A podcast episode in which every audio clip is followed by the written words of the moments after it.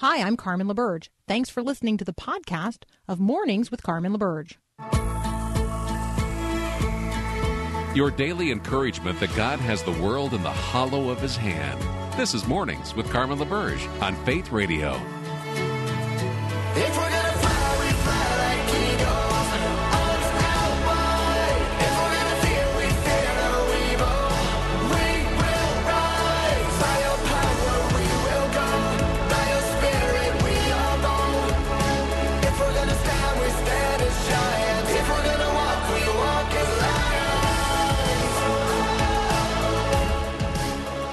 Good morning, good morning. It is Thursday, August the 5th. I thought it was Thursday yesterday for part of the day, but today is actually Thursday.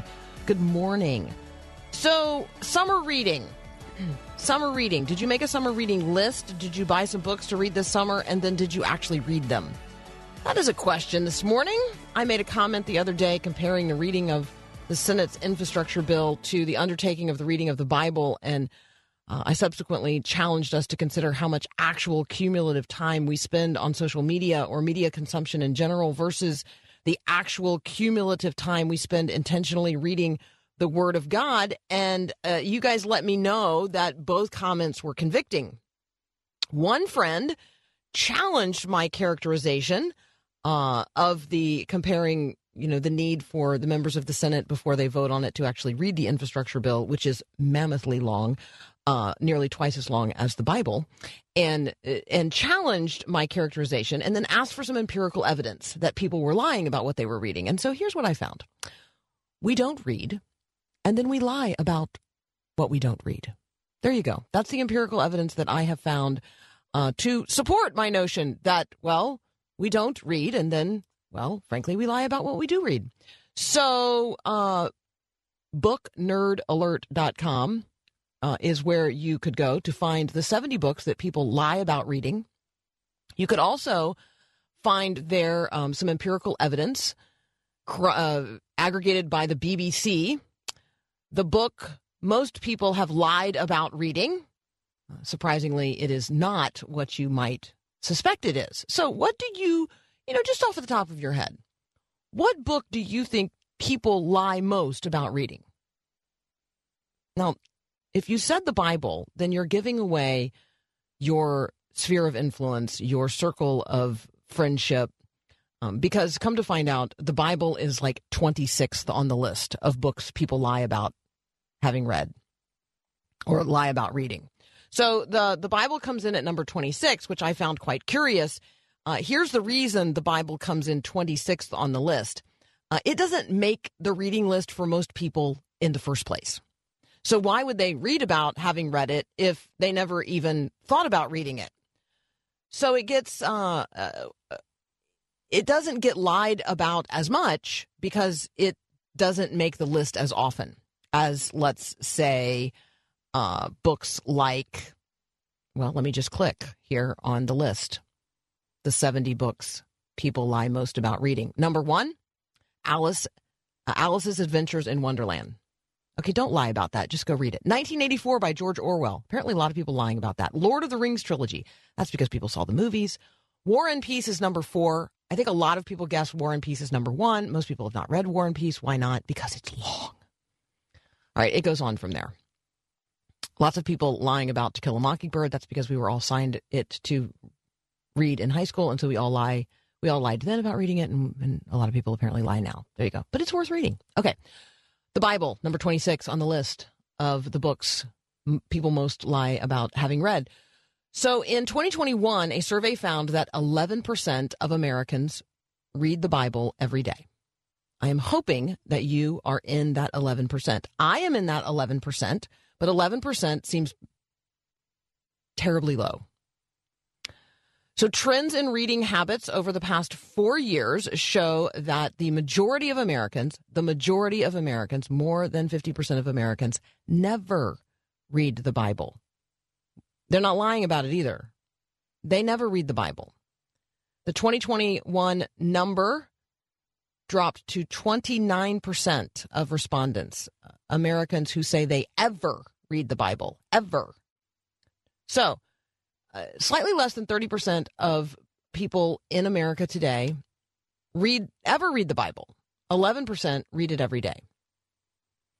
And so when you wonder why the nation is not operating on the kingdom or biblical principles that you find in the scriptures, if when you wonder why uh, God has sent you as a missionary to America, why you are planted right where you're planted, well, this is it. Because you actually have access to information, you have knowledge, you have an awareness, you have values that the overwhelming majority of Americans, not only do they not share those, they haven't even read about them. They don't know anything about them. And so when we make the assumption that people know some reference, some scriptural reference that we make, when we assume that when people hear, oh, that person is a good Samaritan, when we assume they know the backstory of the Good Samaritan from the Bible, yeah, we're wrong. When when we think a casual reference to uh, the Golden Rule, do unto others as you would have them do unto you, when we assume that people know that comes from the Bible, we're wrong. So, where in the Word are you today? Let's be people who are in the Word. Let's, uh, you know, be an active part, a robust part of the 11% of Americans who are reading the Bible every day as we seek to bring the mind of Christ to bear on the headline news of this day. Uh, turning to the headline news with Ben Johnson, media reporter from the Daily Wire, up next.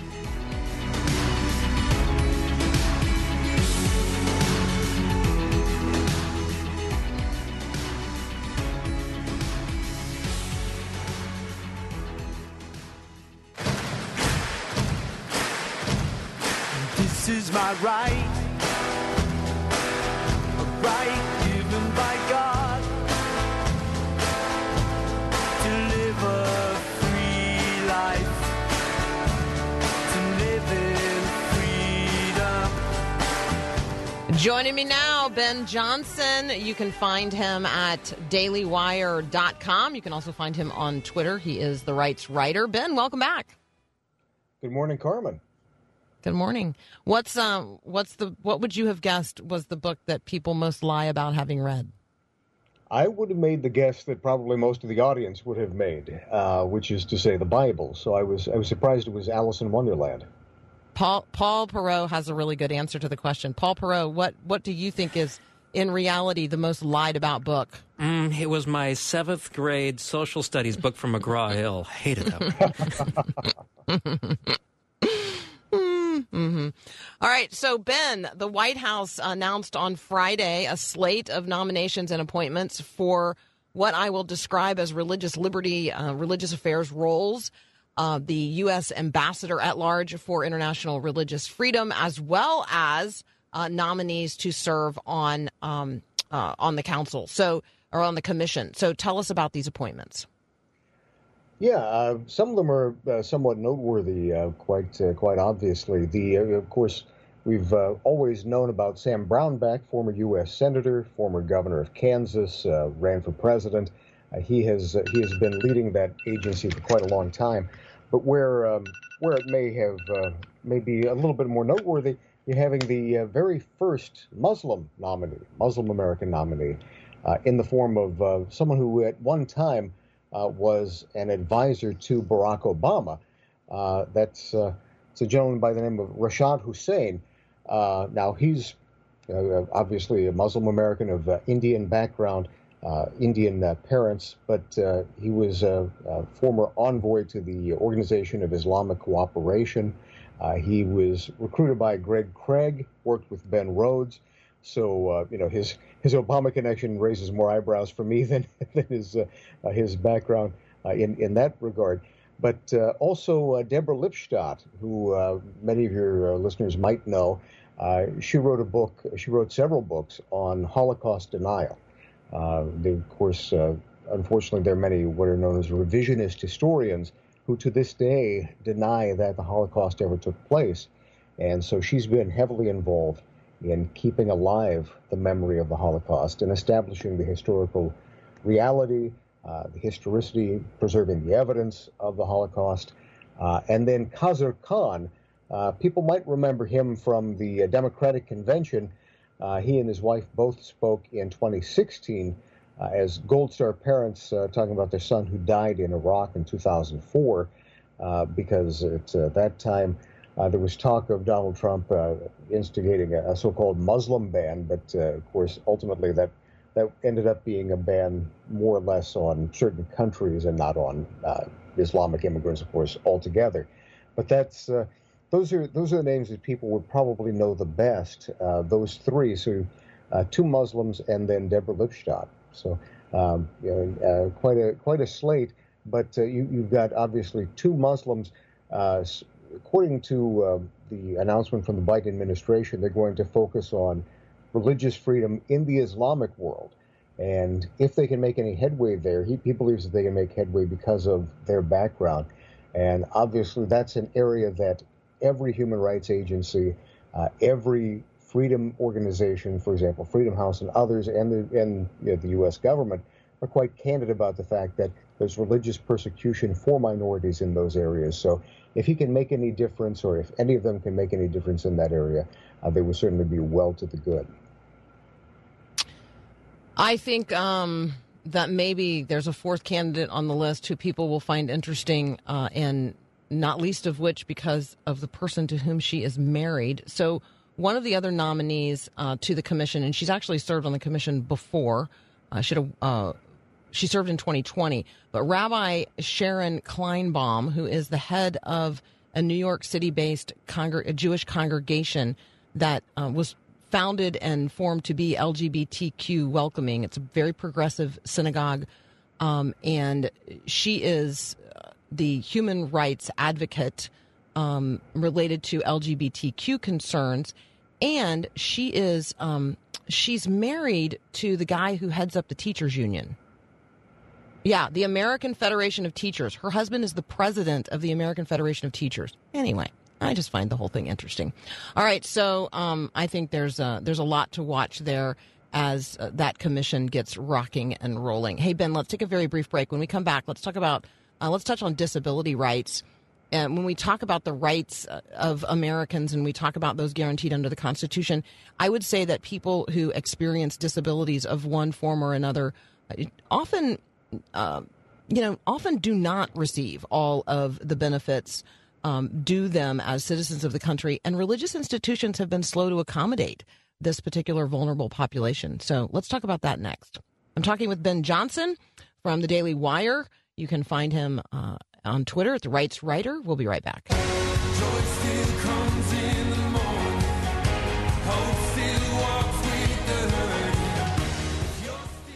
Wow, you guys are really interested in the books people are not reading and lying about. So thank you for all of your engagement on the text line this morning. You can text me at 877 933 2484. Continuing my conversation with Ben Johnson. All right, Ben, let's talk about um, the rights that people who suffer with disabilities or are challenged with disabilities. Um, let's talk about their rights and why religious institutions have been slow to accommodate them. Yeah, of course, uh, when we think of people with disabilities, uh, often our, our thoughts go to the gospel and uh, the heal or the book of Acts, and uh, you know the apostle Peter and Paul walking along and and uh, seeing someone and uh, healing them. So, you know, the Apostle Peter, silver and gold have I none, yet such as I have I give unto you, and raising them up and, and giving them the ability, and them going off walking and leaping uh, for joy. And uh, so, and, and particularly with certain strains of Christianity, uh, sickness or disability is is almost looked down as as a lack of faith. Uh, within within that uh, within our gospel understanding, of course, that's that's uh, I believe uh, incorrect, 110% incorrect. Uh, it's a sign of uh, certainly the first sin that brought sin in and uh, death, and with that, all sorts of pain and disability and things that God never intended for mankind to suffer from. But uh, these are not signs that God has cursed anyone. You know, when Jesus was asked who sinned that this man was born blind, him or his parents, uh, he, he said very clearly that this was this was uh, to bring about the glory of God. It was not something that uh, had been earned or, or uh, that had been brought about as a curse because of a lack of faith. These are just things that happen. And because of that, we want to reach as many people as we possibly can of all different backgrounds. And uh, quite often that means having to adapt our sacred space. It means having to enlarge doors. It makes them means making them handicap accessible finding ways to communicate with people if there are challenges there in terms of uh, reading or, or hearing or uh, sight or whatever it may be. Uh, if there are cognitive issues, then it means communicating with them perhaps one on one in order to make sure that they understand the message that's being communicated, the message of the gospel that brings salvific power.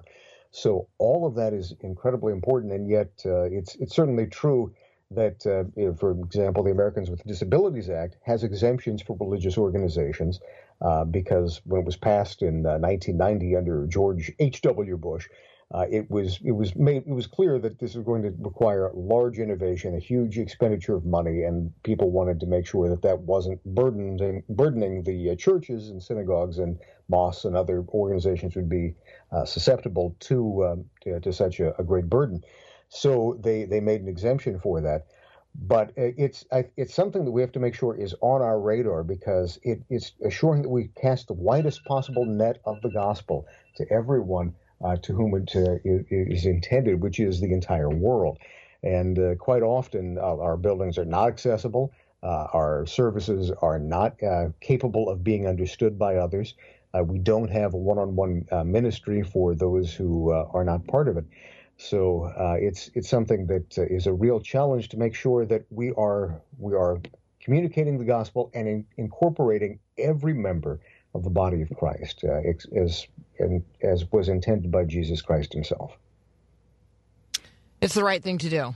And so, um, encouraging folks to check out resources like Key Ministry if you're looking for ways to uh, make your local congregation and its environment more welcoming and accessible for families um, with individuals with disabilities. Uh, okay, so um, let's uh, let's take a minute to talk about what's screaming headlines across the country. Even though most of us don't live in New York State, but there's a real conflict of interest. We talked about the Cuomo situation yesterday in terms of the legal details with David French, but let's talk a little bit about the media um, issues that uh, that you've got a piece posted on at DailyWire.com right now related to CNN. Yeah, and of course, you know, Andrew Cuomo is national headlines in part because he's uh, he's something of a media creation. Of course, he's been in the spotlight uh, for for 40 years now because of his father, Mario Cuomo, who served three terms as governor of New York. He's a three-term governor, and he's facing multiple scandals, not just with uh, the sexual harassment, which has all the headlines, but uh, you know, let's not forget there's also the issue of uh, placing COVID-positive patients in nursing homes and then covering up the number of deaths that that brought about, which to me is a much greater scandal. This is human life on the line, and that's uh, been downgraded in large part, uh, I think, because the media has less of an interest uh, in in that issue. But of course, the, the media angle is that his brother is CNN's top rated host. You know, Chris Cuomo has the number one show on CNN. And when uh, when this came about, uh, this Letitia James, the Attorney General of New York State, released 165 page report, 70,000 pieces of evidence, and a lot of that was testimony of a one Christopher Cuomo. Uh, so, uh, as it turns out, uh, Chris Cuomo was advising his brother while he was working at CNN on how to respond to media. And even uh, according to some of the documents that we find in the appendices of uh, this report, he was drafting media statements for his brother. So he's reporting on things and then he's drafting media statements.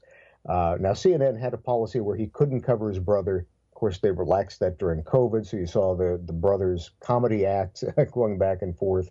Uh, and, and they were really very humorous and everything else. And I, and I really do feel for, for Chris at a certain level. Obviously, this is this is a great uh, challenge for him. In a case like that, you have to be transparent to your employer that you've been asked by your brother uh, who, who is a major national player in one of the two political parties, one time was talked about as being drafted into the 2020 Democratic presidential primaries, uh, that you've been asked to advise him on how to handle media and uh, you be transparent with him that you're doing this. If necessary, you take a leave of absence.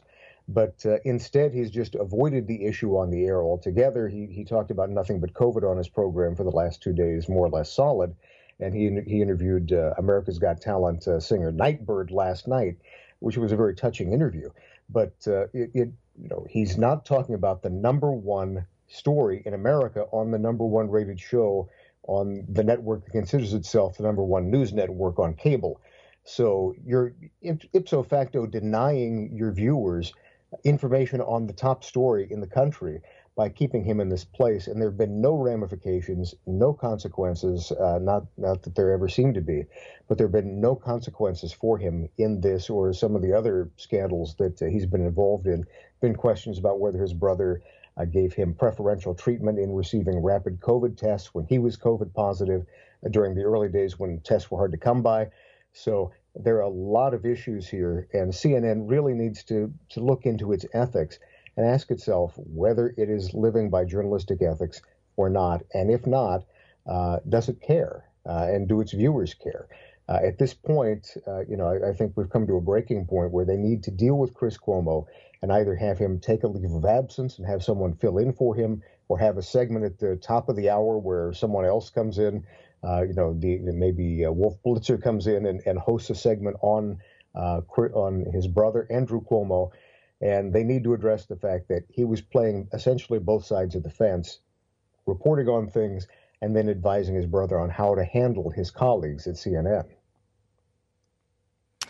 Yeah, and, and Chris Cuomo doesn't just have uh, a television presence on CNN. He also uh, spends a couple of hours in the middle of the day uh, t- uh, on radio. He has a Sirius XM radio show on uh, on POTUS, which is the politics of the United States for the people of the United States, and it is a widely listened to radio broadcast with no filters and no. Um, n- I mean, you, you talk about at least on CNN, there are some you know corporate oversight making decisions. Uh, n- it's just total free play uh, when it comes to his radio program. So it's just an interesting uh, uh, apparently, they don't have um, the restrictions on XM that we might have uh, by the FCC on, you know, live terrestrial radio. So, mm-hmm. Ben, as always, thank you, thank you so much. We don't have time to talk about the NPR article that you have posted right now at dailywire.com, but I commend it to our listeners um, for them to read today. Thanks always so much. Thank you. God bless, Carmen. Likewise. All right, we got to take a break uh, for Knowing God with Greg Laurie. and we'll be right back.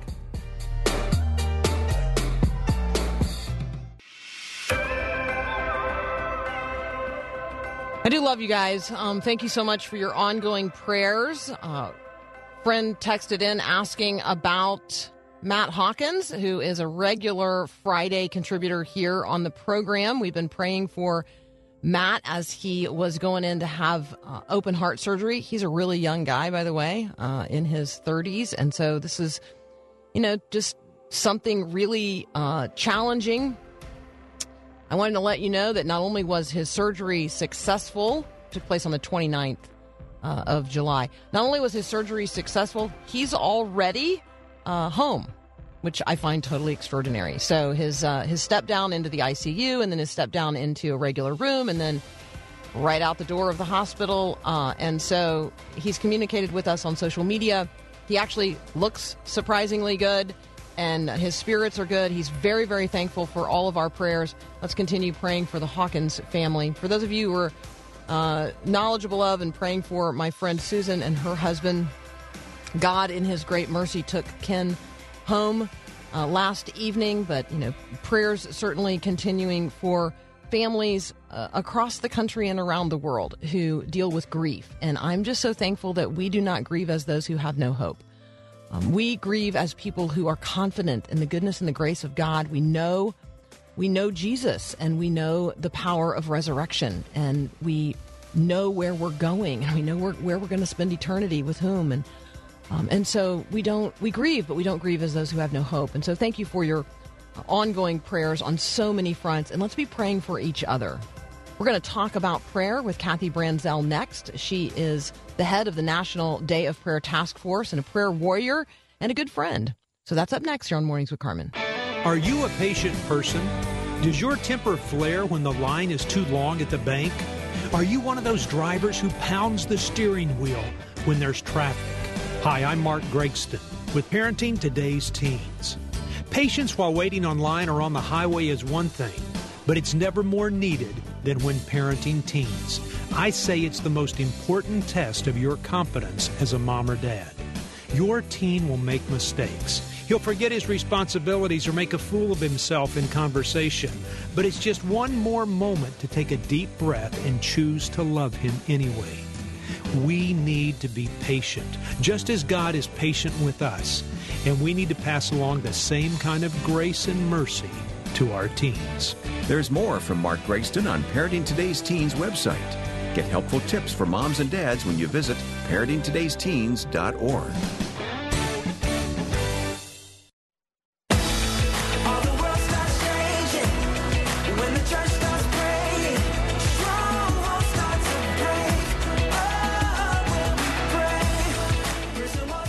we start our conversation with Kathy Branzell, um, I have to do a little cleanup on aisle four. Yes, yes, I'm so sorry I didn't give you an update on my brother in law, Joe. He is doing what I will describe as incrementally better. The good news is they did not have to put him on a ventilator. He is incrementally improving uh, from not only COVID, but from COVID pneumonia. And yes, the muffins delivered yesterday uh, that I made from the apple remnants, uh, he described them as medicinal and asked today if I would bring homemade soup. So there you go. That's what's on the menu for Joe. He's doing great. Thank you so very much. And for those who asked, yes, Susan. Um, whose husband Ken passed away yesterday. Susan is a fellow listener, and so thank you for lifting her up as a part of um, uh, of our faith radio community today. Really appreciate it. All right, Kathy Branzell joins us now. She's a dear friend. She's a prayer warrior. She heads up the National Day of Prayer Task Force. Kathy, welcome back.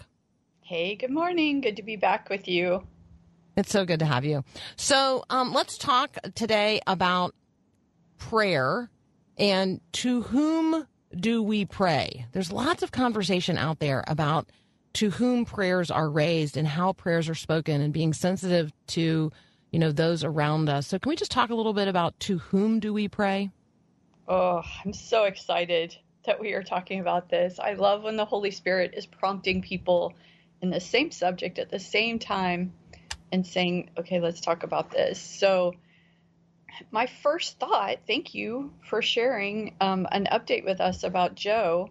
And my first thought before we even started talking was, uh, I was I was thanking God for hearing our prayers for Joe, for all the prayers that were lifted up. But but in a moment when we when we get a glory story, when we know that that um, that there has been incremental or remarkable improvement, then we have to remember to run back, just like the one leper did, to say thank you. You know, Jesus said, "weren't there weren't there a bunch of you?" You know, um, and and so when we pray, we are praying to the Creator of the universe. We are create we are praying to the one who everything exists because he said let it be.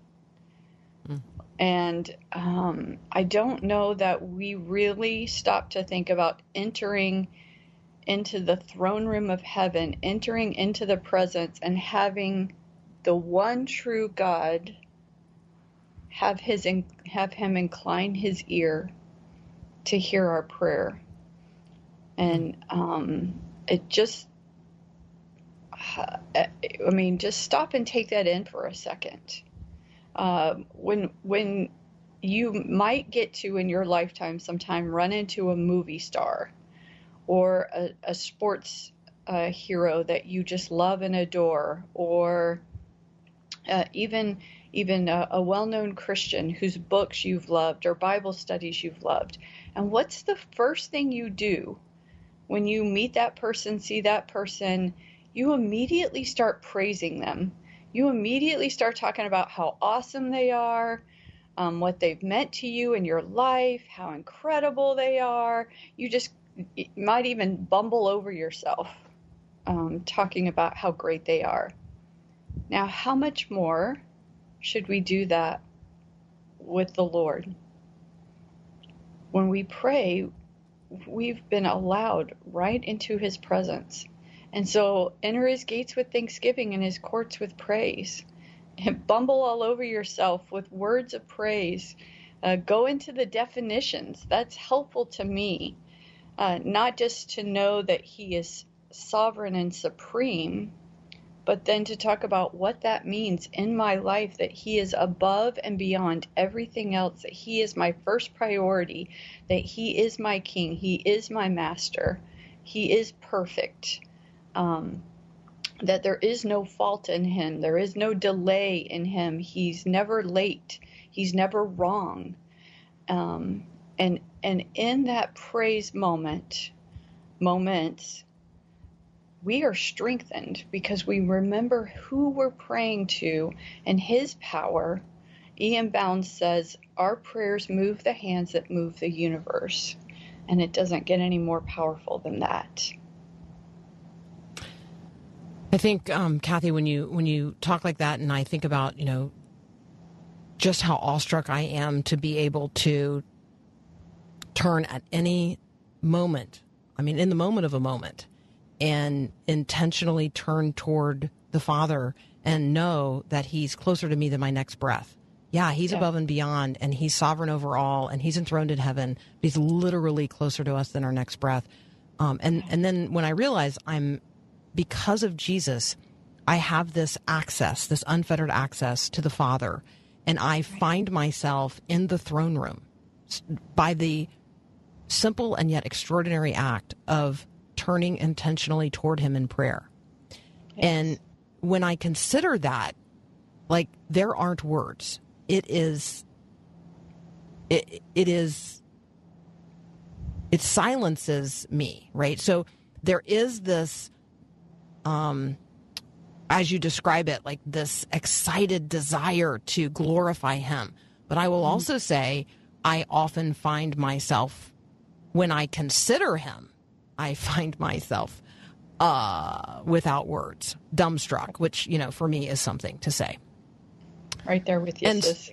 Yeah, and so I just think that when we talk about awe, when we talk about who God really is, and the confusion in the culture about prayer, and the confusion in the culture about what prayer is or how it works, or and I think there's confusion among Christians about prayer and how it works. This this idea that you know, well, because I ask it, God must do it. No, that is actually not at all what we're talking about. And you know, God is God, and God is sovereign, and God is good, and God's mercies are new every morning, and God's abounding in steadfast love. But God's still God, and God is still holy, and God has a plan, and God's working out His purposes in the context of human history. And so, when the circumstances of my life don't line up with what I think God should be doing in answer to my prayer, you know the the challenge is to say to a person in that circumstance um, you're not god like Correct. you know we ask we ask god we appeal to god we go to god but we still honor god as god and he is god and we are not Right,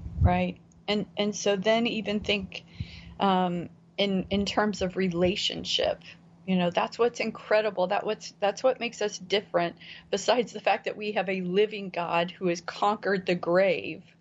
Um, you know, all the other people that uh, people tend to pray to either never existed or or um, are are dead in a grave. Beyond that, there's the relationship piece of it that should also just absolutely keep us dumbfounded and, and in awe and in gratefulness. But he teaches us about relationship in prayer. And so we we uh, when we become a parent or when we are married or in any sort of relationship with when we have friends, think about how important communication is um, how important it is to talk to one another, to listen to one another, not just the words you say, but the way you say it. And so, to to think about that, and um, I'll I'll use the example. I know not everyone can identify with it, but we certainly can, um, even as a good neighbor, as a mentor, as a coach, as a youth pastor, but as a parent it wouldn't matter how much my children screamed and threw a fit and pled, I want it, I want it, I want it. If it wasn't good for them, if it wasn't safe for them, if it wasn't, you know, if it wasn't going to keep them on the on the right course of life, there's no way that I would have just winked at him and gone, "Okay, you can have it." You know, I'm not going to hand my child a knife or let them get in the kitchen when grease is popping or you know whatever there's there's a safety and a love in the word no and and also a process of not yet. You're not ready. You're not old enough. You're not mature enough. You don't know enough. So no you you can't drive the car until this particular age. Um, yes someday but not now. And um, and to understand that a loving heavenly father whose ways and thoughts are higher than ours that uh, I've said this to you before over and over. I think about it throughout the pandemic. God, what are you up to? God, what are you up to? And he goes, Well, why don't you come up and see? And we're invited to listen and we're invited to learn. And he teaches us in his scripture when you don't know what to say to him, say his scripture. Say his words back to him because then you know you're praying truth and you're praying his will be done and um, I, I just think about that a, a, a lot. Um, it, that that my prayers need to be relational, and no one wants a friend, no one wants a family member that the only time they talk to them is when they want something and they want their way. Yeah, that's exactly right. All right, we got to take a very brief break. When we when we come back, we're going to talk about getting back to school and getting back to prayer. We're also going to talk about the National Day of Prayer Summit. That's up next here on Mornings with Carmen. We're going down to the river, down to the river, down to the river to pray. Yeah, yeah. Let's get washed by Continuing my conversation with Kathy Branzell from the National Day of Prayer Task Force. You can find the National Day of Prayer at nationaldayofprayer.org. Uh, Kathy, if we visited there right now, we would find information about the summit, what's happening. Yes, we're so excited to be back together in person. Uh, we haven't been together in person since we were uh, there in Minneapolis two years ago.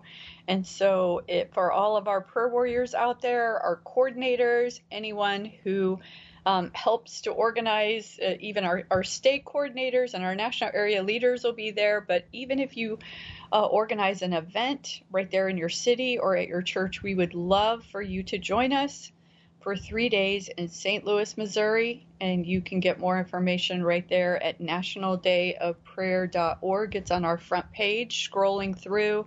Um, you can click on that and find out how you can join us. Come and pray with us. Uh, come get trained uh, deeper as a coordinator. There will be a lot of information and inspiration. Uh, come meet some fellow prayer warriors that you can lock shields with and we'd love to have you September 9th. Uh, we begin at dinner time and go through Sunday the 12th, uh, right after our church service. We'll be finished up before noon. We'd love to have you. All right, and let's talk about you know, this like back to school season that we find ourselves in. Um, it's a wonderful time to call people back to prayer, praying for our schools, praying for our students, praying for our teachers and administrators. Just you know, just I don't know, maybe just issue a, a back to school, back to prayer challenge. Yes. Um, oh, so many. I, I can't believe we're already back to school. That's mind blowing. Um, so, a lot of things. I, I, I challenged you last year. I remember uh, that if when when you saw a school bus or you drove through a a school zone, you know, you're going 20 miles an hour or whatever the rate is, nice and slow, to pray your way through the school zone. Pray for that school. Pray for the students, the teachers, the administrators, the decision makers. Pray for your superintendent. Know those people by name. Know who your school board is. At your church, the kids that you um, wave to on Sunday or pat on the back or help volunteered in vacation Bible school or backyard Bible clubs or camp this year, go to them and ask them, how can I pray specifically for you this year? And and would you come and give me some prayer requests so I can pray for you throughout the year? And if you're having a hard day, I just want you to remember I'm praying for you. Let's do that. Let's pray for people by name, pray for teachers by name. Um, also, families. We um, have been encouraging you all summer and even before to, to establish a family prayer time that that could have been a habit that you started this summer. Now that school's starting back, you need to strengthen it, not suspend it. Uh, so many of us who got to drive our kids to school or get to drive our kids to school, they get in the car in the afternoon. You go, How's your day? Fine. What'd you learn today? Not much. Okay, we can go back to the high low game. What was the best part of your day? What was the high point? And teach them to praise God in the high points, to thank Him, to see Him, to know that He's with them at school. Oh, what was the low point of your day? Was there was there anything that was really challenging?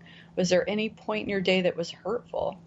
And then you take that to God and you can pray your way home. You can pray your way to school, before school, after school, dinner time, homework time.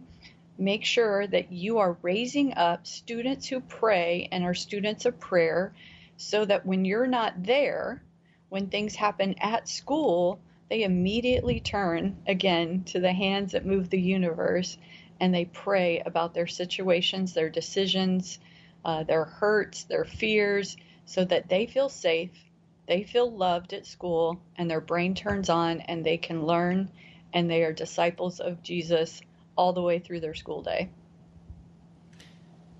Uh, lunch boxes, lunch bags, um, all kinds of places where you can tuck a prayer reminder in for your child or your grandchild. Pray for them as you're packing their lunch. Um, pray that Christ would be made known to others in the breaking of that bread, whether it's bread or not. Um, I uh, I took a load of snacks yesterday to my son's school um, because I know that in the middle of the afternoon um, they can have a snack if their classroom teacher has a snack for them to have, and so uh, I loaded her up yesterday, and as I was buying those snacks, and then as I was getting, you know, putting them in bags to deliver them, um, I'm praying over the child that's going to eat that snack. I don't know when that's going to happen. I don't know the circumstances of the life of that child, but somebody's going to eat that snack. And when they do, that's going to be a snack that has already been prayed over. And Yes. so, you know, my kid is probably, uh, in fact, highly likely to not remember to pray at lunch, right? Prays at dinner, like it's a practice of prayer around the family table. But, you know, is he remembering to do that when he opens his lunchbox? Well, he is if I have a little encouraging um, note and I can, you know, you know, you can write it on the outside of the Ziploc bag with a Sharpie. I'm praying for you. It doesn't have to be something fancy. Um, and if we find ways to encourage our kids throughout the day to remind them that they're prayed, prayed for, prayed up, um, that we're praying for them, that we're looking forward to seeing them at the end of the day, that the lunch that we've made is, um, you know, is is is itself a gift of God. Um, I just I think there are very simple ways to do this. I think we make it so hard. and even um, it, it- make it a practice for yourself as well so that you and your child are prayer partners in some sort of agreement prayer and so uh, and wanting them to know more about god going back to our very first conversation this morning of who are we praying to find a scripture verse that gives a description of god his attributes there's hundreds of them and so your your thing, your note might say, uh, "God is your waymaker." Well, then that song's going to be stuck in their head all day. I love that. Um, God is your refuge. God is your strength. God is your sun and your shield, your direction and your protection. God is, God is, God is. Amen. and plant those. we have to stop. praise. I I completely ran over the last break, so we have to stop because we have six seconds. We love you, Kathy Branzell. Thank you so much. NationalDayOfPrayer.org. Thanks for listening to this podcast of Mornings with Carmen LaBerge from Faith Radio. If you haven't, you can subscribe to automatically receive the podcast through iTunes or the Google Play Music app. That way, you never miss an episode. It's also available anytime at myfaithradio.com.